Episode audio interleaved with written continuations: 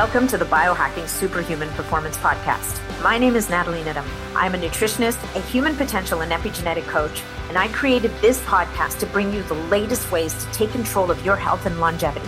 We cover it all from new technology to ancestral health practices, personalized interventions, and a very special interest of mine peptides. Enjoy the show.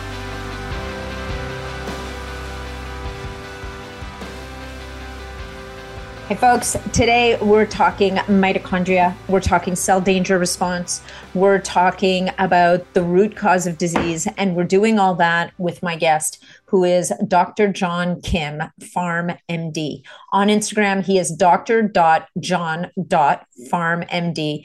And he is he's a great guy. He is the owner and operator of Robinson Drug and Compounding Center, and he is a fantastic functional medicine provider. John's got a beautiful approach to health lots of lifestyle rolled into with some really deep knowledge. It's a great conversation. I've had the pleasure of getting to know John a bit over the last couple of months. He's a riot. He's really fun, very entertaining. You've got to follow him on Instagram. He's got a beautiful delivery of sometimes really complex information. So to find him, like I said, Instagram, dr.john.farmmd. He's with Robinson Drug and Compounding Center, and all his contact information will be in the show notes. Thanks so much for being here. Totally appreciate you guys. If you're listening to this on iTunes, you'll be listening, hearing from one of our sponsors next, and then we'll get right into that episode. If you get value from this episode, make sure that you share it with your friends and your networks. And if you're feeling inspired today, make sure to leave us a review. Enjoy. Hey, folks, just a quick minute to thank our sponsor for this episode, Oxford Healthspan, makers of Primeadine, the only spermidine supplement that I personally use and recommend to my clients and family. Spermidine has earned a permanent spot on my longevity stack. Research has shown that spermidine positively impacts six of the nine hallmarks of aging, including protecting your DNA from damage as you age. Regular users also experience visible results after just one to three months, including better hair, skin, nails, and deeper sleep.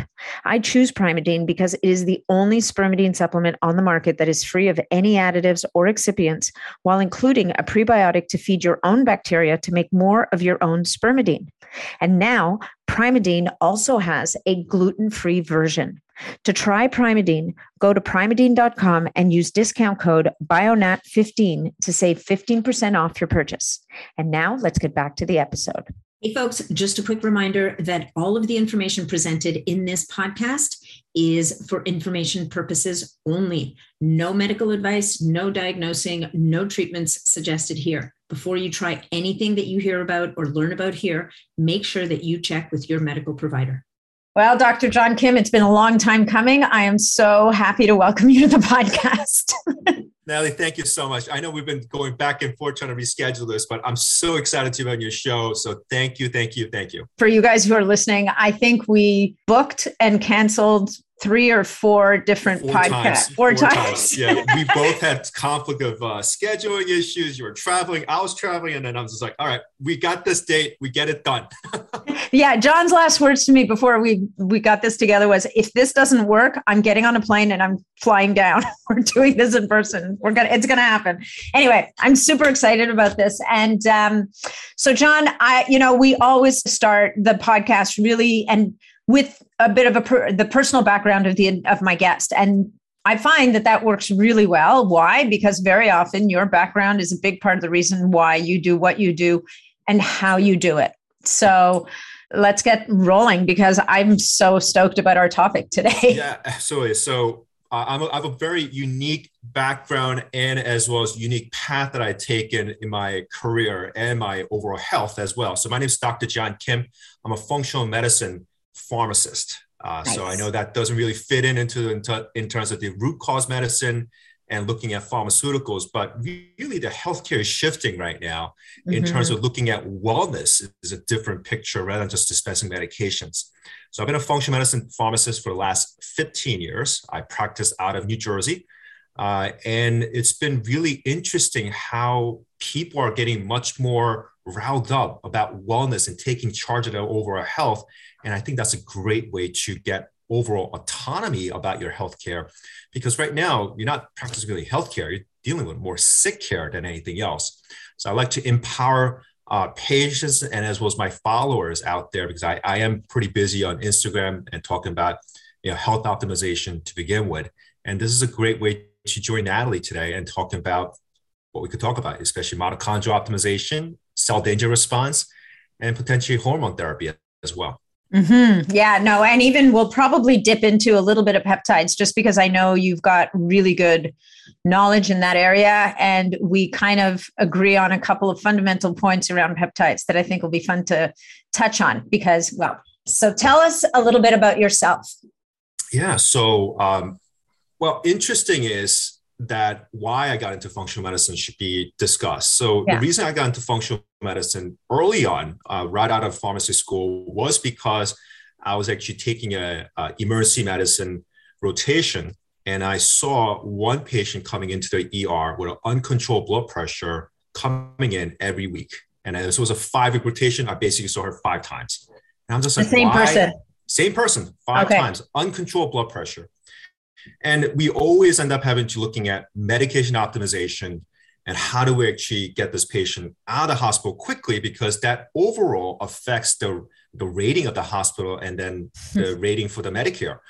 So these are things that I saw early on. I'm like, this is completely broken. This is not the way that we should be handling it because at that point in time, there was something called the JNC7, is a blood pressure uh, high blood pressure guideline in terms of what we could use to treat these patients. One of the key points that is made within that, guide is to do lifestyle change, you know, eating well, exercising, etc. Because in itself, when you lose 10 pounds, mm-hmm. you could lower your blood pressure, systolic blood pressure by 10 points. Yeah. This is already talked about in pharmacy school, let alone even medical school. But us healthcare professionals are so busy optimize a medicine instead of optimizing a person's health. So I'm like, this cannot last. This is a broken part. And I also believe that in terms of how I grew up, I'm a Korean American. I grew, I, was born in South Korea. Uh, and one of the key things I observed when I was growing up was that my grandparents were so busy uh, you know, pushing me about eating kimchi and proper diet, and as well as you know raw diet, especially that you know i didn't really like it. But looking back i mean that really changed the impact in terms of how i look at myself health and overall life. And so it does really come into play in terms of the culture. The the culture of health right now in the united states i'm questioning it happens in canada as well is completely broken because mm-hmm. it's run by the uh, big pharma and as well as the higher powers that be that likes to control the overall autonomy of a, person's health that people are not getting better. Instead they're getting sicker. Yeah. No for sure. Um, that's so true. So so you went to pharmacy school. You see this woman coming in and out of the hospital on your emergency rotation er rotation five times. Funny my my mom for a while had blood pressure that was they couldn't and they just kept throwing more blood pressure medications at her and more diuretics and she ended up so messed up because of course her electrolytes went off the charts and you can imagine that's not going to help blood pressure either. it's not and then when you're talking about medication optimization well it's going to destroy your overall your nutritional panel as well so you're yeah. taking for certain blood pressure medications especially beta blockers it can actually lower your coq10 along with the b complex and what do you need CoQ10 for? Well, it helps to affect your mitochondria in a positive way. But the problem is when you are low in CoQ10, you actually make the body worse. Yeah. So what are you trying to fix? Nothing. But then we don't talk about this matter on a bigger picture that the chronic issues a patient might be having doesn't happen to be one. You yeah. happen to be having to have two, three, or four because of the endless damage you're actually causing because of medication. So yeah. just recently, I just posted something on my Instagram talk about certain drugs that can actually damage your mitochondrial function. Well, beta block is one. Wow. Metformin. I know metformin is a big thing with the you know overall biohacking world, but especially metformin, it can actually deplete your CoQ10, disrupt your microbiome, B complex, vitamin D level, and magnesium as well, along with zinc. So all wow. these micronutrients that you need to help to optimize your body function along with the mitochondria, you're not really doing anything instead of actually damaging it. So you have to look at pharmaceuticals a lot differently. And mm-hmm. so one thing I mentioned to my my followers is that friends don't let friends take drugs. I love that. Okay, so and you're not talking necessarily about recreational drugs here. You're talking about medica- like pharmaceutical Medication, drugs. Pharmaceutical yeah. drugs, right? Uh, you can talk about marijuana or you know psychedelic mushrooms or something like yeah, that. Yeah, that's that's, that's another episode. That's yeah, a whole episode. Yeah, we're not talking about that. You're talking about pharmaceutical drugs. You know, if we could optimize a person's health by helping to eat better, poop better, sleep better, and really looking at lifestyle a lot differently, and as was de-stressing, those mm-hmm. are easy things to do. It doesn't cost you much but we, this is never talked about is because it's not cool. It's not some fancy machine that we could end up having to use to optimize our health because you have to talk about that is the foundation of overall health, yeah. but it's not really rarely talked about. Yeah, I refer to it as, you know, getting the terrain ready to receive. You know, you prepare the terrain, you got to create, you know, it's like planting vegetables. If you don't have Absolutely. good soil, nothing's going to grow or it's going to look kind of wonky and it's not going to be that good for you. So, yeah. Okay, so we the, our chosen topic really was mitochondrial optimization and cell danger response. But before we get to that, because you have there's a reason why you chose this topic, and there's a reason why you be you being a pharmacist, you then moved into the functional medicine space, which you know, I it's funny, like all the pharmacists I've come across are some of the smartest people that I know. And oh, thank you. Because well, no, but it's because you guys understand things at a much deeper level. You understand the biochemistry of the body and the cell much more deeply in some ways than even a lot of medical doctors, right? And I think there's there's groups of medical doctors now that are definitely digging into that topic, but you guys kind of that's your that's what you grew up on. That's that's your foundation. And so what is it that that took you from just being a guy you know dispensing pills in a drugstore to being the guy that's actually solving problems for people quite apart from probably getting really frustrated counting pills and thinking this is not what this person needs. This is not what this person needs. Yeah no, no. That, that's a great great story that i could tell you about is that you know one thing that patient made a big impact but i also wanted to know how do i optimize a person's health Mm-hmm. So I had good mentors where they actually dragged me to do a fellowship in functional medicine. So right out of pharmacy school, instead of just going to straight retail and doing that, I actually took, took two years of time to really get trained in functional medicine, looking at the root cause medicine differently. Nice. And so that really helped out to set in the soil, if you want to call it, or the foundation. And after that, I had a lot of good uh, practitioners that I followed around and, and really learning from it. But one of the big impact that actually happened to be was back in 2015 when I actually had a heart attack at the age of 33. Wow. Yeah, so that's that's something that uh hard to discuss, but that in itself really made an impact because I look at health a lot differently, as well as root cause medicine much much uh, bigger because what happened was, yes, I had a heart attack. I had an 85% blockage in my LAD or the lower anterior descending artery, which is called a widowmaker. Yeah. And one of the things that actually happened to me because I wanted to know why I actually had a heart attack, right? Yeah. Everybody be like, oh, you had a heart attack. Okay, get you on beta blockers. Let's let's get your cholesterol lower. But I wanted to know what caused it because I was very healthy. I mean, mm-hmm. I, I, think I look at health much, much differently at this point in time but I was very fit. I, I had a clean blood work, but I ended up having to have a heart attack. So my doctor that I was working with, she was very, very smart enough to looking at, do you have, did you have Lyme disease before? I'm like, well, I don't think so. But she's like, well, let's get you tested. So that test results took about a month and a half, but I got back, but I was actually positive for Bartonella infection, along wow. with mycotoxin, Epstein Barr, and mycoplasma. oh, you just you, factors, sure know how to stack toxins, don't you? oh yeah, so love it, just love it. And and you talk about heavy metal on top of that, right? And then so these are things that I never knew I actually had it, but obviously I had it, which caused a lot of issues. I digestion problem, I acne all over my face. Uh, I'm very fatigued. Uh, can't sleep that long, and everything that I was eating was reacting in my body.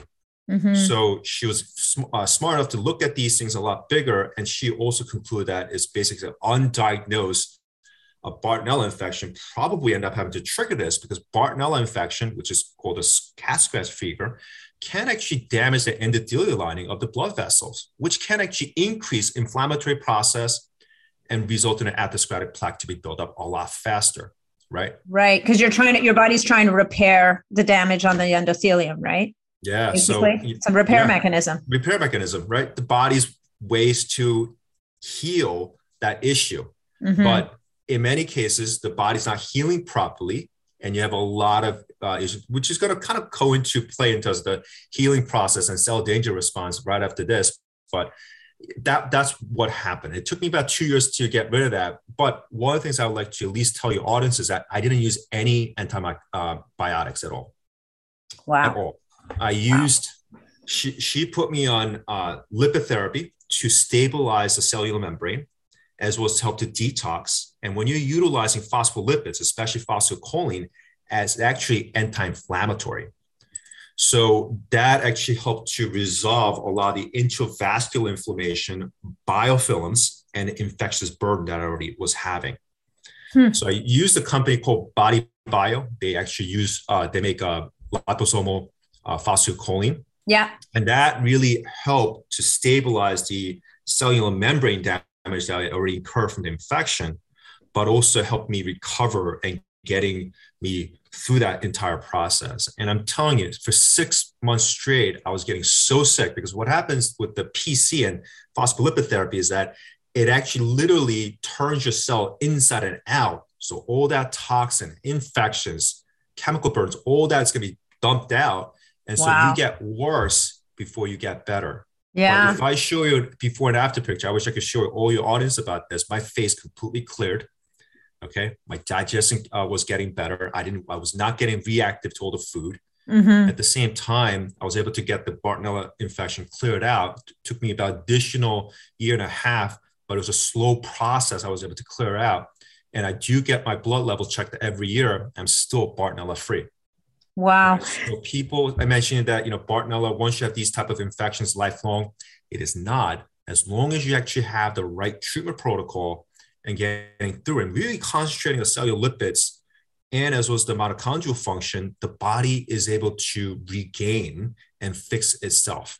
I love that. I love anything that enables the body to do its thing is I'm I'm all for that. So maybe just for the listeners who are less technical, can we maybe you can explain a little bit about what why is the cellular membrane so important? Like people think of it maybe as an envelope around the cell holding all the stuff in, but you know, it is many people, certainly when I went to school, they talked about it as being the brain of the cell. People think, you know, the nucleus and, and the DNA, and obviously everything is critical, but the membrane plays a very special role. And maybe if you might, wouldn't mind providing a brief explanation of what the membrane, why it's so important, and why this is so critical, and what do the phospholipids do for that membrane? Yeah, absolutely. So, you know, let's make it simple as possible because it does get really really Oh yeah, no, let's not do a, you know, level three class No, here. level three, or, or, or talking about the Krebs cycle and, and No, no, no, But- no, no Krebs. you know, I think I took a whole course on Krebs, and I still am pretty shaky on it. So Oh, abs- absolutely. I mean, we always understand it as producing ATP, but you know, really tone it down to the electron transport chain, right? Yeah. If you think about that particular aspect of an electron transport chain, it is made of two uh, phospholipid layers, what's called Yeah. a biphasic layer. So you actually have the uh, lipid level and then the overall aqueous uh, layer. They end up having to come into play, but that electron transport chain and the phospholipid groups, they end up having to dictate what's going in and what's going out. And that come into play in terms of letting ATP out and letting ATP in, in terms of nutrients. And the entire process of that is heavily, heavily dependent on some of the nutrients like L-carnitine, CoQ10, as well as D-ribose being the backbone of the ADP and ATP production right? So you need all those nutrients to actually help to manage your entire cell membrane, or if you want to call it your entire body. Mhm. Okay. And then you talk about the mitochondria within the cell. Mitochondria takes about 25% of that space. And we think also that what we learn, especially, is about producing ATP by the mitochondria. But I'm here today to tell you that the mitochondria is actually the brain of the cell in itself a sensor, a defender of the cell in itself, that when you actually have chronic issues, you don't just look at the overall issue that you have in your hand, but looking at turning it and looking at the overall mitochondrial dysfunction that's going on. And that's the reason why when you have a mitochondrial dysfunction going on, the lipids are coming to play to help to protect the cell. Yeah. Also, also end up having to function in an abnormal way that body start to pump out additional phospholipids and making the cell membrane, which is supposed to be pliable and letting things to go in and out, what's going to cause a lockdown measure. Mm-hmm. Okay. And then keeping all that toxin in. And that's the reason why I mentioned before about how PC or phospholipid therapy can actually turn that cell inside out. out.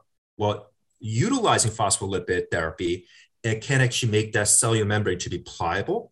Yeah. And work in the biofilms when you actually have a chronic infection, maybe, but also helps helps to act as a anti-inflammatory and helps to detox.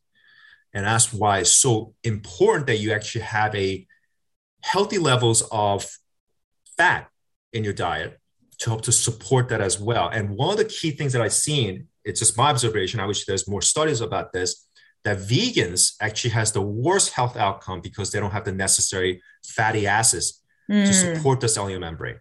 Right. And so here we're talking about very specific fats, and these are animal sourced, the right animal sourced source. omega 3s and and what have you that you your cell needs to function properly. Absolutely. Yeah. And omega 6 and omega 3, those needs to be addressed as well. There's such Absolutely. a bad connotation about omega 6 as being uh, inflammatory, which can be true, but you also need a right ratio between omega 6 and omega 3. Normally, it should be four to one. Yeah. Okay, that's the healthy. So four parts of omega six and one part omega three. Yeah, taking too much omega three can actually cause immunosuppression as well. Interesting. So you got to have the right balance of the phospholipids. The thing is, we don't look at this in a bigger way. That hey, take a 12 grams of uh, omega 3 to help deal with your rheumatoid issues. What are you doing? You're already suppressing the immune system even more. Yeah. It's get better. So again, you got to look at the phospholipids and, and the entire fatty acid cycle a lot bigger. And that's really the entire structure of the uh, cellular membrane is fat. Yeah. Yeah. No, it's all about the fat and the right fat in the right place at the right time. So, what are your thoughts on, uh, before we keep going on the cell danger response optimization, what are your thoughts on supplementing with omega 3? Like, this is a very controversial issue. There are a lot of people out there right now that are very very cautionary, if not stronger than that, against omega 3 supplementation versus, and actually, there was a study I just heard about recently. All I know is that it was it was definitely show shining a very ugly light on omega 3 supplements. Yeah.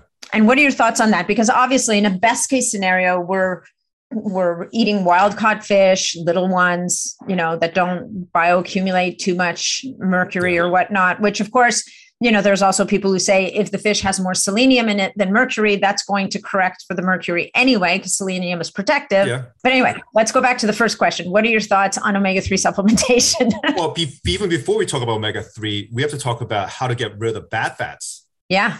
Right? Yeah. Uh, yeah, yeah, oxidized yeah. fats coming from seed oils. Uh, oh, so no canola, no corn oil, no vegetable oil, especially margarine. I still remember growing up. I can't my, believe they even make margarine anymore. I know they still do, and especially like when you go to uh, uh, what was that? Um, I remember years ago when Fabio was on TV. It's like I cannot believe it was butter. Yeah. Oh my god! Know. Remember that? that was awful. it was it was horrible. But those are inflammatory, right? So I remember you know, growing up, I mean, I slathered margarine all over my bagel and i eating them. I'm just looking, I'm like, oh my God, what kind of shitty damage I was doing to my body looking at it. But, but you were loading that, up, you were loading up that plaque. yeah, especially and, and on top of that, you know, I didn't know I had a Bartonella infection. So here you go. That there's lifestyle and infection. There you go. Perfect storm. Yeah. Perfect storm. Um, so again, you got to clean out your entire pantry. If you actually have any of these type of bad oils, you want to get rid of that. Right? How stick with the healthier oil, ghee, uh, ghee butter, great to support your overall gut because it contains butyrate. You have yeah. vitamin K, vitamin A, all those things that's going to be really helpful for you. And then if you're going to fry food, you're going to use oil that's a lot more stable in that sense of that. Avocado oil is great, right? Um, as well as uh, coconut oil. Well, uh, ghee ghee's pretty good for for cooking yes. at Sorry, high heat yes. because it doesn't burn, right? It and doesn't burn. It's quite stable. Then you get what? And what are your thoughts then on lard and and like tallow? Like I the, love those. Yeah, yeah. I mean, yeah. when they're well sourced, I think they're pretty good. As long as you get a clean source, grass fed mm-hmm. uh, tallow source, I mean, that's one way to do it. I know tallow could be used for many things in terms of skincare, but beauty. In, I know. Beauty, yeah, absolutely. So that's where I would start with omega 3 discussion. You got to pick the right fat mm-hmm. and try to decrease that. But especially when you have a oxidized fat that can accumulate within your adipose tissue for a long period of time. So how you need to get that out as quick as you can by utilizing uh, correct phospholipids like PC therapy. Uh, again, the company I recommend is going with Body Bio. Mm-hmm. Uh, and it's not just PC, you also need a bioactive oil as well. So that particular company um, makes balanced oil. So I would do one to one ratio, mixing that together. Because if you think about the cellular membrane, like I discussed before, is biphasic.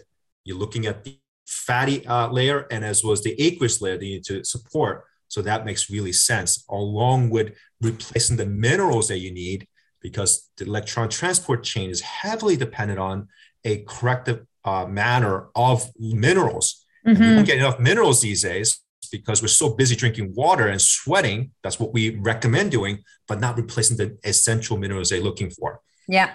Yeah. So yeah. That's where we start. Now, in terms of the omega three, again, is the head is the right balance of the omega three along with omega six is what should be done. Uh, and too much of the good thing that is being promoted about is not the best way to do it because I mentioned before that it can be immunosuppressive uh, that you need to actually have the right omega 3 is uh, in coming from the food. I'd rather have patients go and get a you know wild caught salmon. Um, those are the good ways to kind of replace that. There are certainly plant source available as well, but also if you get a good grass fed beef, for instance, it yeah. does contain high amounts of ALA and omega 3 to begin with. So you got to see the source and where you get it. And I think food becomes a lot more bioavailable to begin with rather than just sticking with the supplements. Did you know that thousands of high quality, peer reviewed scientific studies show that EMF radiation from devices like cell phone and AirPods can cause a wide range of negative health effects, ranging from sleep disruption and infertility up to more serious diseases like Alzheimer's and cancer? The World Health Organization even lists it as a class 2B carcinogen. And the more of it you're exposed to, the greater your health risk. Fortunately, the folks over at Shield Your Body offer tons of free and easy ways to reduce your EMF exposure and slash the risk to your health. It all comes down to two key rules. That's what the SYB EMF Radiation Safety Day is all about. The free and easy ways you can radically reduce your exposure to EMF radiation without impacting your enjoyment of modern technology. So visit shieldyourbody.com forward slash RSD to get your free guide to start living healthier with less EMF radiation. You'll even be entered to win a SYB bed canopy worth $2,000. And there are a bunch of other prizes as well. So go to shieldyourbody.com forward slash RSD and get your free guide now. And now let's get back to the show. So when you talk about plant-based omega-3, you're talking about algae? Algae.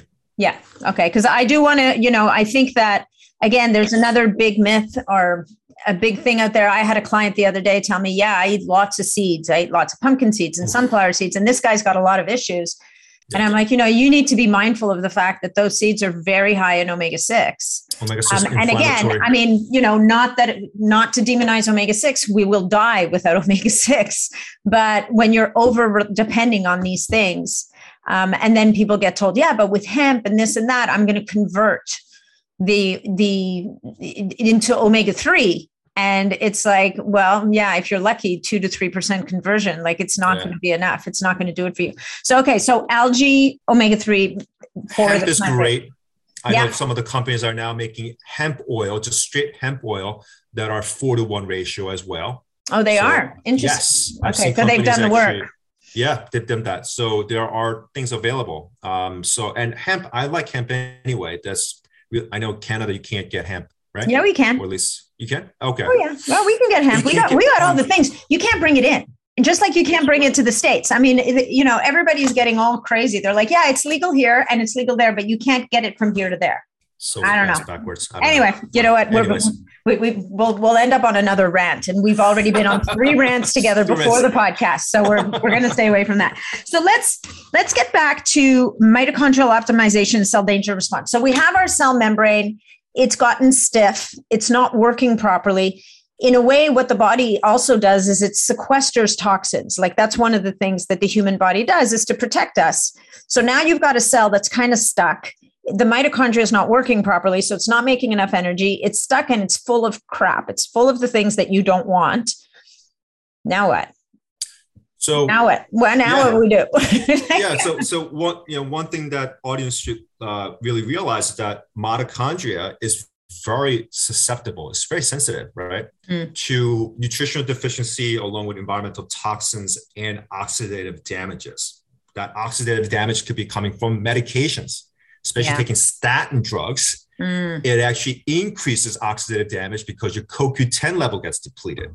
Yeah. So you have to look at entire picture of your mitochondrial function, even before we could talk about the cellular danger response, because medications alone can actually cause mitochondrial damage as well. You're talking about acetaminophen, which is Tylenol, which is commonly taken. It deplete glutathione, which can in turn affect the um, Krebs cycle and detox pathway at the same time. And then you're talking about some of the ADD medications that a lot of kids are on these days, amphetamines, yeah. Adderall, all those are uh, coming to play. You're talking about NSAIDs. So these are all the common drugs. Metformin could be uh, aspirin, um, azathioprine, uh, and then you're talking about um, what else is there? Well, if you're doing recreational drug like cocaine, that also affects the mitochondria. Yeah, okay, we're not going to go there. no, we're not going to go there. We can go into tangents. It's, it's bad for so many things. So it's bad. So you got to look at these things in a bigger matter. That medication becomes a humongous point that you have to look at, right? And then, and so that's that's where they end up having to go into play. So going into a cell danger response, right? Mitochondrial dysfunction is a real thing. So, in terms of the chronic illnesses that people are going through, especially dementia, early aging, you talk about autism, you talk about bipolar disorder, uh, ataxia, neuropathic pain, especially, those are mm. all related to mitochondrial dysfunction, is because of the cell in itself is sensing some type of stress, toxin, infection, and such, and trauma. Okay, mm-hmm. so good example is um, when you end up having to have a cut for especially in your skin, right? You actually cause that thing called cell cell danger response to occur because the mitochondria already detects that hey, there's a cut, there's a damage within the cell. It's going to drive the inflammatory aspect to come into play, and that's a normal response for a body to come into yeah uh, healing, and as well as there's a certain phase of the body and body's healing cycle to actually help to increase um, granuloma uh, uh, and then fibrosis and increasing cellular production. And that's a proliferative phase.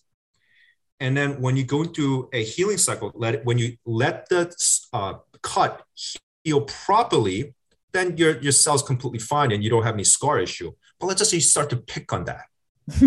Yeah. It's going to cause scarring problem. And that's where the overall de-differentiation of the overall healing cycle occurs, where the cell in itself is stuck in a damage mode, resulted in other conditions where you see mitochondrial dysfunction.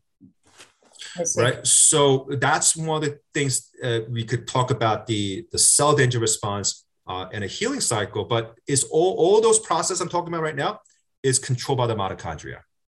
Yeah. And so. if, you don't, if you don't have a healthy mitochondrial function, those all healing cycle is going to get worse. Yeah. Right. So we have to look at this in a bigger matter. So let's go back to the cell danger response and what, mm-hmm. what that is.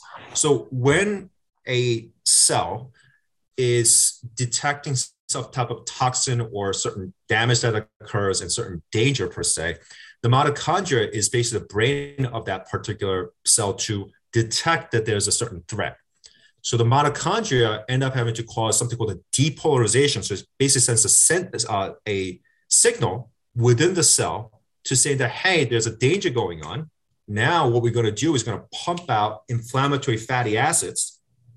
and then trying to really lock in that damage within that particular cell because you don't want that uh, damaging thing to going all over the place. So the mitochondria is there to really cave that off by increasing phospholipid production. And so it ca- caves that cell in. So when you have a toxin, for instance, it's not spreading everywhere. So it's like heavy metal, for instance, right? And then you actually have increasing reactive oxygen species. And also, when mitochondria normally is supposed to produce ATP, well, it stops the production of ATP. Instead, it actually floods the ATP out of the cell to cause uh, phagocytes and as well as T killer cells to come into play to really uh, fix that or at least to contain it. Then you actually have the entire process uh, sending that uh, cell danger response into the brain, into the uh, cellular central nervous system. And then you have the sickness behavior, and then you have the entire healing cycle to come into play. So I hope it didn't really make it too complex for the audiences, but one of the things is that you need a healthy amount of phospholipids, you need a healthy amount of inflammatory uh, effect and the mitochondrial function in order for you to go through this entire process in a normal way. Right. If you don't, that's when you end up having to have chronic issues uh, come into play later on. Or when you have an overwhelm of too much toxin, like in, like in Correct. these infections, like an whether it's Lyme or Bartonella or mold or heavy metals, when the system is overwhelmed and you have too many of these cells that have shut down, it overwhelms the body's ability to go through a proper healing. It's a little bit like what you were talking about with the with the cut. It's a normal process, and it'll resolve, and then you're done Yeah.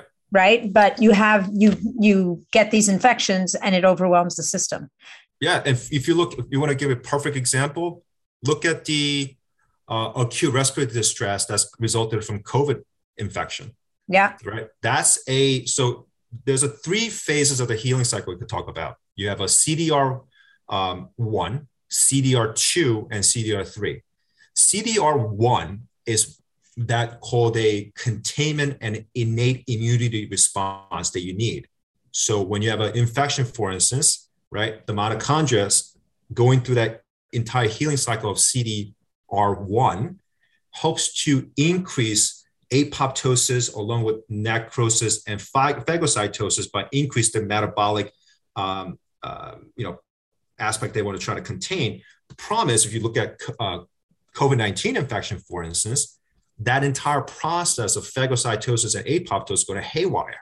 Yeah. Not able to contain that. And so the patients are resulted in getting into the uh, icu they actually have acute respiratory distress and all the damages including organ damage that occurs from a covid-19 so certain patients when they're not able to have a healthy immune response they get stuck in that healing process of cdr1 right we see it all the time mm-hmm. right mm-hmm. and then you have and then once the healing cycle of that cdr1 response is done, the body goes into something called the CDR2. I mentioned before how when you have a cut, the cell starts to proliferate and starts to get the tissues come into play. Well, that's one of the response that is able to help to uh, proliferate that particular cell to contain the damage and going through that healing cycle. Mm-hmm. So mm-hmm. once that healing cycle is somewhat done, the body now goes into something called the CDR3, help to help to uh, differentiate and also help to develop a healthier cell. The problem is that when you don't have a safe and as well as a healthy differentiation process, that is when you end up having to have chronic illnesses that come into play years later, such as autoimmune issue, excitotoxicity. You talk about neurological or neuropathic pain, uh, psychiatric symptoms, PTSD as well. Mm-hmm. Just because you, you've gone through some kind of trauma, that trauma is not going to be causing PTSD right in that moment. No, it actually, your body goes through entire healing cycle. And that's later on when the healing cycle did not go through properly, resulted in PTSD um, to be developed. So it's almost well, like you get stuck. You like those the body gets stuck instead of continuing through the cycle. It gets stuck somewhere, like in the yeah, CDR one. Yeah. Yeah. So that's that's. I mean, it's very complex uh, to process to even dis- describe it. I hope I'm doing a good job. Yeah, to, no, you're doing all right. I, I just had a question. So you talked earlier about the cell danger response triggering a process in the brain that I guess because people, the people that I've come across who have been told that they're they've kind of got this cell danger response thing going on in their system for any number of reasons they have other issues like they have mental they have a mental issue tied into this and so what you're saying is basically that this cell danger response releases i'm guessing cytokines or inflammatory whatever it is messengers that message the brain that says we're in trouble. We've got a problem. And these people also get stuck kind of in a sympathetic mode basically. Huge. Huge. And that's where the body's normal response to, to go through because it's sensing a danger. And so mm-hmm. that's when the mitochondria goes, goes into this entire defense mode. Uh, and right. the mitochondria is not able to function properly and you cannot deprogram that when you're dealing with chronic illness many many instances that mitochondria is having a dysfunction mm-hmm. resulted in all these issues that we see in a chronic illness. Right. Like autoimmune didn't didn't again autoimmune didn't occur just because you had a gluten, right? Right.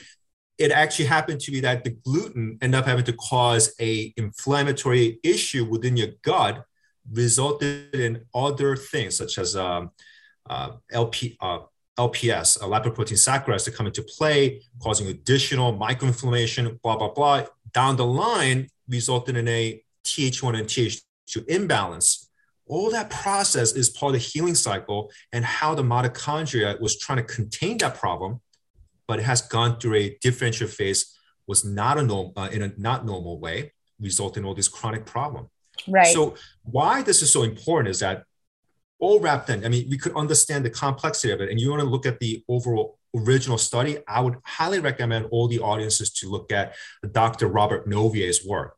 He's a pioneer looking at the mitochondrial damage and as well as looking at the entire cell danger response and healing cycle. He's the pioneer who published this particular studies back in 2014. And now is the time that we're really looking at this in a functional world. A little too late because mm-hmm. we've always been and this is the issue that i see with functional medicine is that we're so busy running labs. That's fine. But when you see a deficiency when you see a leaky gut issues when you see autoimmune response going on including uh, heavy metal toxicity all these things are resulted from a mitochondrial dysfunction that was occurring because of the overall root problem that we have not really looked into which mm-hmm. could be some of the chronic infections like Lyme disease, Bartonella, mycotoxins, including parasites, right? And then you're also looking at particular mental or physical trauma that actually occurred, right?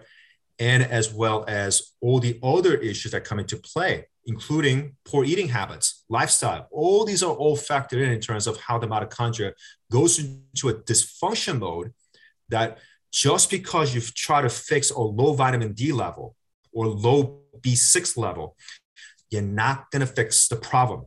Mm-hmm. And so I'm not a big fan these days just running nutritional pedal and thinking that that's going to be the problem, uh, that's going to fix the issue. Because what I see all the time is that, and they, they happen to go to multiple doctors and patients are sick and tired of it.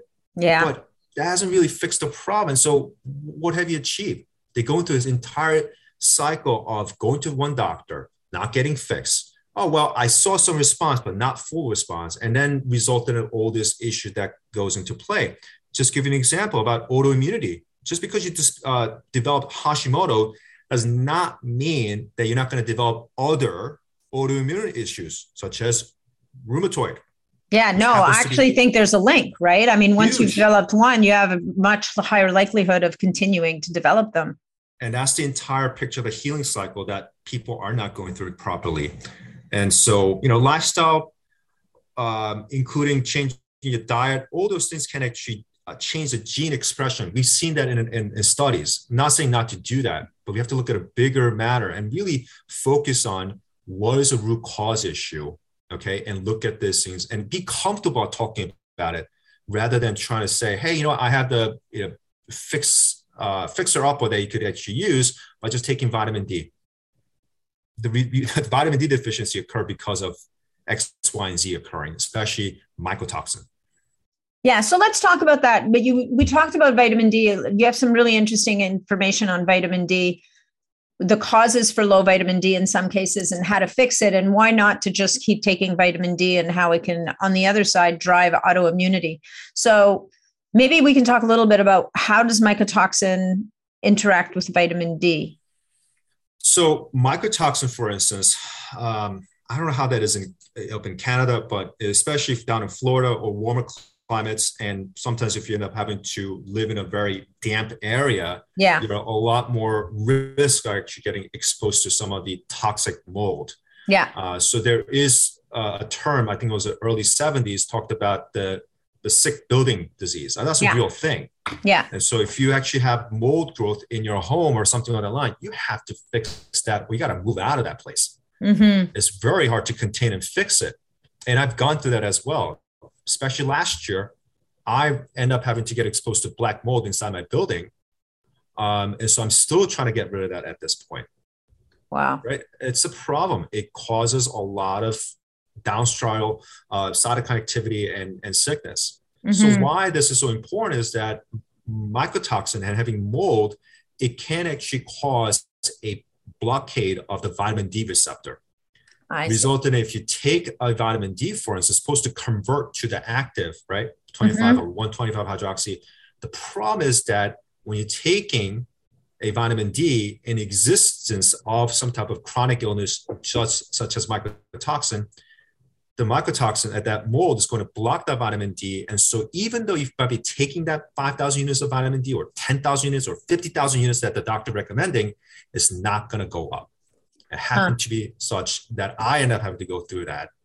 And so, you know, I, ha- I start to look at that in a bigger way that you have to get the mold issue even before trying to tackle the vitamin D. And if you actually have a low vitamin D level and as well as having a calcitriol level increasing, that can result in a immunosuppression. So it's not good at all. So again, vitamin D receptor, I mean, vitamin D level being low is the overall end result of something. Of something. Yeah. Yeah. Lyme disease could be mold, could be parasites as well. So you have to look at it in a bigger way. All those things are bacteria, viruses, all those are part of our overall eco biome or microbiome world, mm-hmm. right? We're supposed to live in a healthier balance. I think the biggest issue that we see is that our world has been so sterile that we're not able to interact with these micro- microbiomes that well. The microbes, uh, yeah. Microbes. So actually, you know, let's take one step back, and then there's, I guess, there's one one more thing. But so we talked about the cell danger response and how miserable it is. So what do people do about that? How do you because you know we've just presented people with this horrible re- problem. And people might be listening to this nodding going uh-huh yeah that's me yeah and we haven't given them any solutions. Yeah they're like oh shit like i, I know i have so a problem what? like what do i do? Like i have no I'm, I'm just stuck with this? No, no. you have to look at the root cause issue. So try to find a functional medicine doctor or functional practitioners who are able to understand the cell danger response and look at a root cause medicine. Mm-hmm not talking about root cause in terms of you have a nutritional deficiency, root cause in terms of looking at some of the infection, some of the toxin, some of the cellular uh, cell danger response that's going on in a bigger way. I think those are uh, there are a lot of people that are now understanding it, but mm-hmm. not so much in terms of tackling all those people who are suffering the, uh, the issue. Okay? Yeah. So you know, I, I, again, I was very fortunate. It's, it's God's blessing that uh, I was I'm able to work with a physician to help me direct and learning a lot and uh, now i'm able to help other patients mm-hmm. but we have to look at this in a better way that you know what we got to dig deeper let's look at the let's look at and let's looking at proper testing right i'm all about testing but look at the proper testing to see if you're dealing with mycotoxin Bartonella or some other infection that might be causing it. And you have to look at the right company. Just go to a LabQuest or, or or LabCorp is not going to be the trick. There are specialty tests available. Another testing company that I do recommend these days is to work with some a company called IGL. They're based out of Germany. They're, they do a epigenetic testing. And that epigenetic testing really breaks down in terms of the mitochondrial function in the cellular level and along with some of the toxins and infections you might be looking at. Hmm. Okay. it gets expensive, about $1,200 there are only few doctors around the United States who understand that particular testing. But if you're able to get able to get that IGL testing, it's going to be a game changer in terms of how you're looking at epigenetics, mitochondrial function very, very differently and looking at the root cause issue deeper. Right. right. And is there, do they have a list? Is there on their website, would there be a listing of the doctors that do use the test? Like, how do people go about I, finding I those doctors? So. I haven't seen a list at all. I, I, I, wish they could actually market this better in the United States. Uh, again, I'm very fortunate that I was, I'm able to do this test every year to looking at it. So you, do you run the test for your patients? I don't. I end up having to get the results from my physician, but you know, from work with physician. the doctor. Okay. To work with the, I know it's it's uh because they're not willing to work with a pharmacist, right?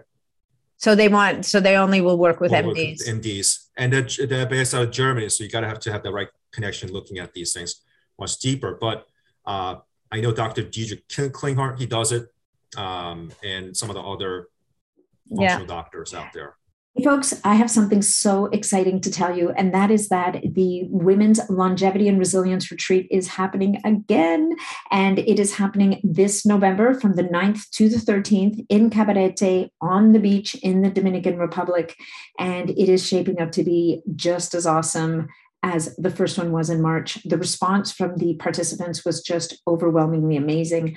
We had such an amazing time hosting it. And so Dasha and I decided that we wouldn't wait a year for the second one. We would do one in the fall to get us ourselves and our participants ready for the winter, no matter what it brings. So if this sounds even of any interest to you, please go to my website, natniddam.com, go to the retreats tab at the top of the page, and you'll get a bunch of information there, along with a link to book a free call with Dasha and I to see if this is right for you.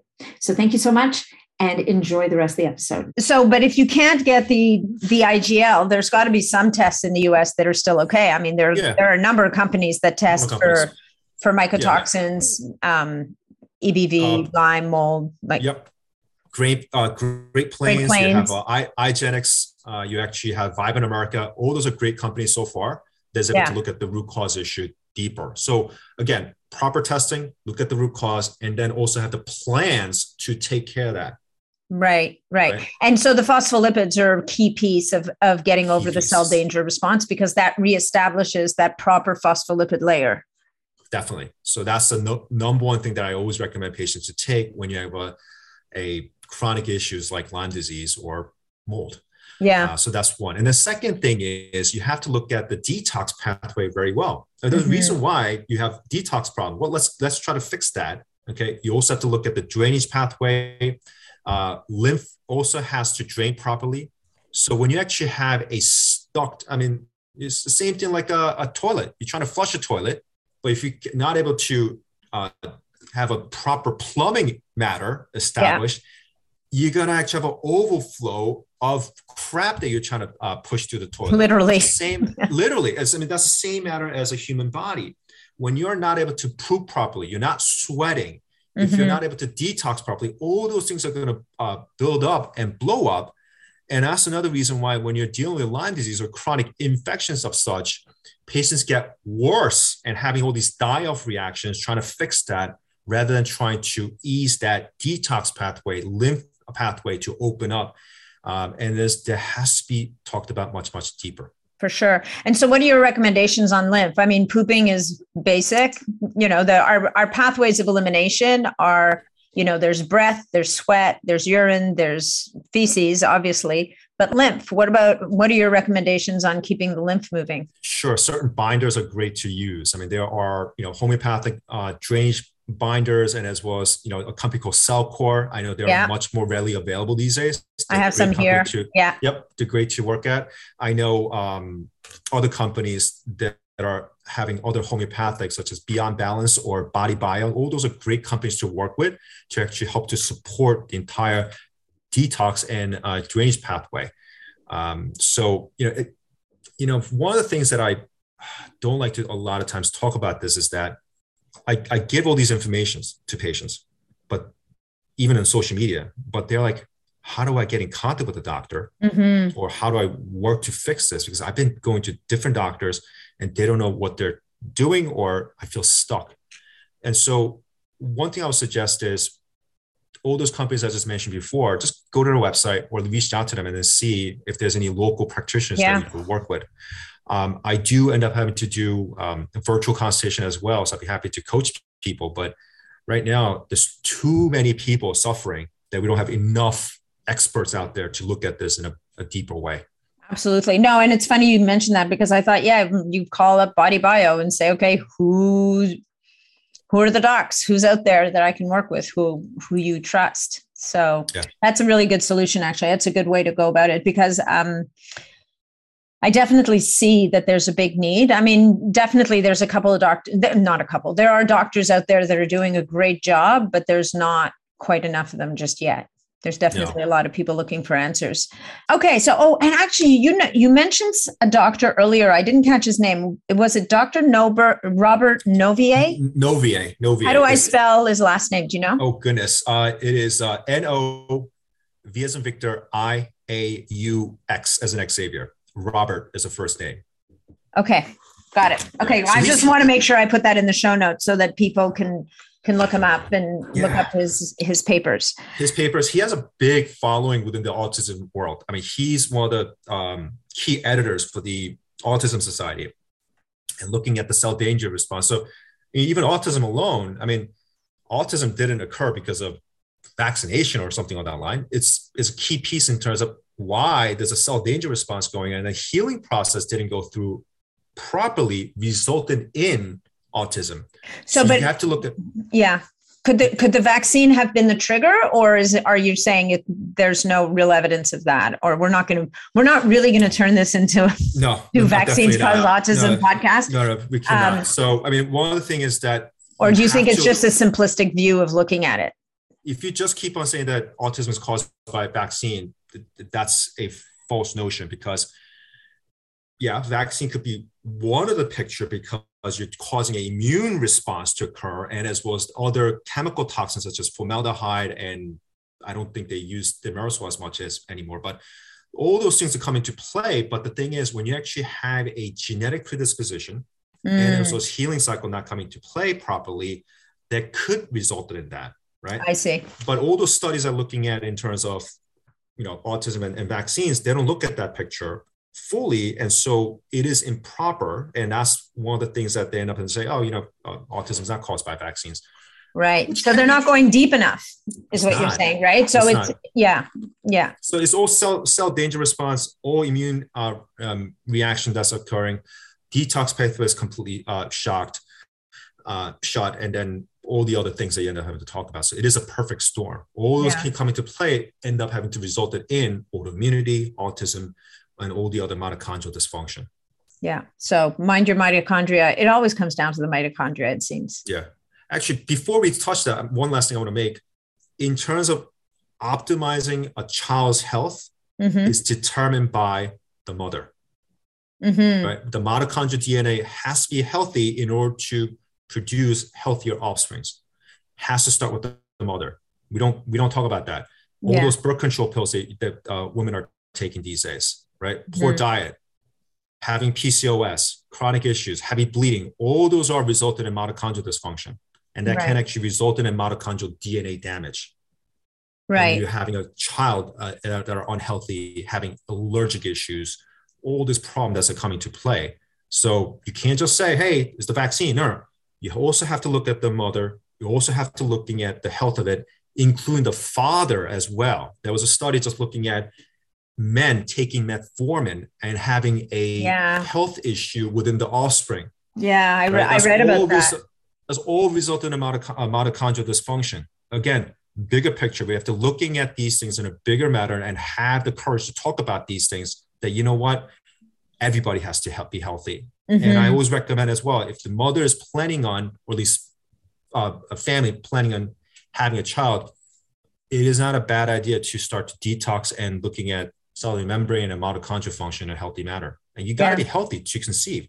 Yeah. But you also need to be healthy to have a healthy offspring. Yeah. No, and you know what? That makes a lot of sense. I mean, I've definitely known people who've taken months, if not a year, to try and get themselves optimized before. I mean, it doesn't always work out that way. Sometimes things happen, but there's, it's a huge, it's a huge argument or it's a i don't want to say argument but it's a huge reason why it's never too early to start addressing these things and optimizing your health so that you're ready to go when it's time to uh, to start your family if that's something that you want to do, quite apart yes. from your own purposes. So we were going to touch on, and we're going to run short on time here. I think we're we're running low on time. So I know that do should we should we close it off, or do we want to touch on where peptides? Where at what point we bring peptides into the mix? Because there's definitely mitochondrial peptides out there. There's people who are saying, "I'm just going to take a bunch of MOTS-c and I'm going to make my mitochondria better." And uh, yeah, but you know what? You could do lifestyle change as well in terms of exercising for 45 minutes, especially doing HIIT It actually increase the number of expression of the mitochondria. Mm-hmm. Utilizing heat and cold therapy also helps with the mitochondria. So there are many ways you could you could hack it in helping the mitochondrial function, but you know, it's peptides is just a tool. It's not going to be the a thing that's going to be using to get rid of the root cause problem. And that's mm-hmm. the misunderstanding that come into play. You're still following a, a tool to get rid of the issue rather than trying to look at the root cause problem yeah. you're looking at, right? So, yeah. you know, I, I think I mentioned to you about the analogy between, you know, a leaf and an entire trunk of the tree. Yeah. A problem is just a leaf. Just because you got rid of that entire leaf does not mean that you have uh, gotten rid of the root cause problem. Yeah. Within, within the trunk or within the um, root itself. For sure. Well, yeah. And you even hear very often about people talking about if the plant is healthy in the first place, it would be less susceptible to getting attacked by a lot of the different organisms that attack plants. And it's, I mean, it's the same as as people. Like, you know, there's some of us walking around who somehow have been unscathed in the last two years? Is it because we're fortunate enough to have a system that was able to cope better, or we just got lucky, or some combination of the two? who knows but definitely keeping your body ramp you know in its healthiest state is going to put you in a better position yes so i agree um, in a sense that we have to build our body's resiliency mm-hmm. right mm-hmm. Uh, and, and, we have to uh, fight off some of the infections or the dangers that come into play it's all depending on how we take care of the body yeah. Um, and so exercising, you know, pooping well, eating well, sleeping well, all those come into play to build that resiliency up uh, because I think um, you know a little off topic about, but you know, when you're in a zombie apocalypse, you don't you don't want to be the first one to get eaten. no, you don't want to be the first one to get eaten. I don't know. Yeah, I, I yeah, I, that, that that's that's going to take us past our deadline, so we're not going to keep talking about that. So, all right, Dr. John Kim, are there any parting words? Is there, if there were three things you could tell people to do right now that they should start, and you know we've covered off the sleeping the pooping the exercising the getting outside what's the next level after that? What's the next thing beyond that that you think everybody should really be taking? Like should everybody go out and get tested for mycotoxins and ebv and lyme? Like or people who have major issues what what are you if you had three things you could recommend to people to do what would it be? Parting words is that if you are dealing with a chronic uh, illness such as autoimmune disease and other things that I mentioned before about mitochondrial dysfunction, that you should work with a practitioner to look at a root cause issue. So proper testing is a must, and as was a plan to take, take care of that issue. So that should be number one. And then two is clean up your uh, entire pantry.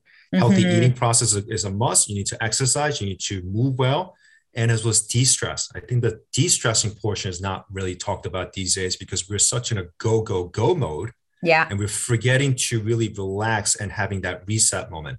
It's mm-hmm. not a bad idea to really take a breather, go for a walk, uh, spending time with your loved ones. Increasing that oxytocin is going to do a number of things for your body. So that's that's a key thing that we have to really look at and, and having that connection. I love uh, and that. Then the last, yeah, and then the last thing that I would really recommend is to love yourself. If you don't mm-hmm. love yourself, you don't respect yourself, that could be a big problem to the healing process. And one of the things that I really learn nowadays, and I'm, I'm going through the entire uh, therapy as well, working with a, a business coach and having a, a, mindset coach, is that there was a lot of trauma that I ended up having to uh, put in my life, and as well as a victim mind that mm-hmm. was resulting in having a, a causing a setback. Well, if you're talking about the healing response, and I talked about trauma, well, there's a lot of hidden trauma that you might not end up having to release, mm-hmm. result in an illness. So, uh, healthy spiritual life is a must, right? I'm a I'm a, I'm a born again Christian.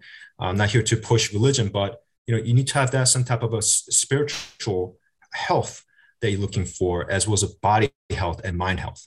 Nice. Yeah. Well, that whole integration, right? We all live in the same house. We better get along. Well, thank you, Dr. Kim. Can you maybe tell people how they can find you and how to get in touch with you if yeah, they need, they need more Dr. Kim in their life? I, I, I wish, uh, yeah. So if anyone out there uh, listening and want to connect, I'm definitely uh, busy on Instagram. My mm-hmm. Instagram uh, bio, I'm sorry, my page is uh, at uh, Dr. Dr. Dot John J-O-H-N dot PharmD is P-H-R-M uh, D, PharmD. Yeah. So make sure you connect that. And my website is uh, drkimwellness.com. It's uh, drkimwellness.com.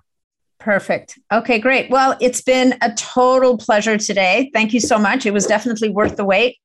Um, and I hope that yeah, it was, and uh, I look forward to doing it again because you know we had about ten different topics we could have talked about. We just uh, so much pick this one because we haven't I haven't touched on this before, so this has been amazing. Thank you so much. Thank you, Natalie. Appreciate it. Thanks so much for joining me on this episode of the Biohacking Superhuman Performance Podcast. If you enjoyed the show, please remember to leave us a five star review on iTunes because that's what helps us to be heard and to be seen. If you'd like to connect with me directly, or if you'd like to leave any comments, or if you have any questions about this episode, please reach out to me directly through my website, natniddam.com. And of course, if you're not already a member of the Biohacking Superhuman Performance community on Facebook, that's where you'll find me every day. It's a short application. Just answer a couple of questions and you're in and interfacing with other amazing biohackers. Thanks again, and we'll look forward to seeing you on the next episode.